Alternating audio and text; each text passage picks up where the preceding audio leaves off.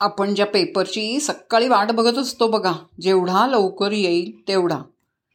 खरं सांगायचं म्हणजे त्यावेळेला देवाचं नाव घ्यायचं सोडून एक दीड रुपयात तीन रुपये. आता मध्ये गावाच्या ओलाढली वाचण्यातच आपल्याला उत्सुकता असते. पण पेपरचं काम करणारी माणसं अहोरात्र रात्र अहोरात्र रात्रभर काम करत असतात. तेव्हा तो सकाळी पेपर आपल्या हाती पडतो त्याची सगळी प्रक्रिया पूर्ण होऊन. अशीच एक दिवस एक मध्यरात्रीची वेळ होती. पुण्यातल्या दैनिक प्रभातच्या कार्यालयामध्ये एक बातमी येऊन धडकली. डमडमच्या तुरुंगामध्ये चार क्रांतिकारकांचे अन्नत्याग करून आत्मसमर्पण अशी ती बातमी होती. घर काय केलं?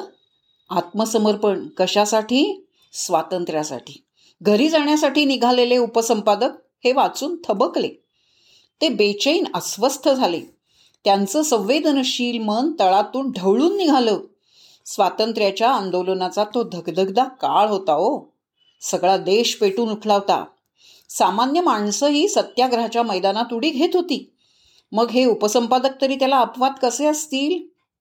ते घरी आले घरी आले खरे पण शरीरानं त्यांचं मन अजूनही त्या बातमीतच गुंतलं होतं. डमडमच्या तुरुंगापर्यंत गेलं होतं ते.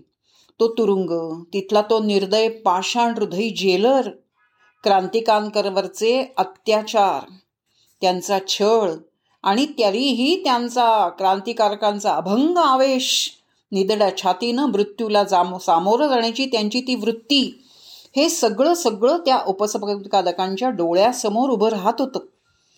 त्यांच्या भावना अनावर झाल्या होत्या. बाहेर येण्यासाठी मनातल्या मनात त्या उसळी माळ मारत होत्या. खरंय हो कविता सुद्धा अनावर झाल्याशिवाय बाहेर येत नाही. याला spontaneous overflow of powerful feelings असं म्हणतात. भावना अनावर झाली कीच ती उसळी मारून बाहेर येते. शेवटी ते उठले. कागद पेन घेतलं आणि आणि आभाळातून मुसळधार वर्षाव करणाऱ्या पावसाप्रमाणे कागदावर शब्दसरी कोसळू लागल्या. गरजा जय जयकार क्रांतीचा गरजा जय जयकार. अनवज्रांचे छाती वरती घ्या झेलून प्रहार. एका मागून एक अशा ओळी कागदावर उरतायला लागल्या.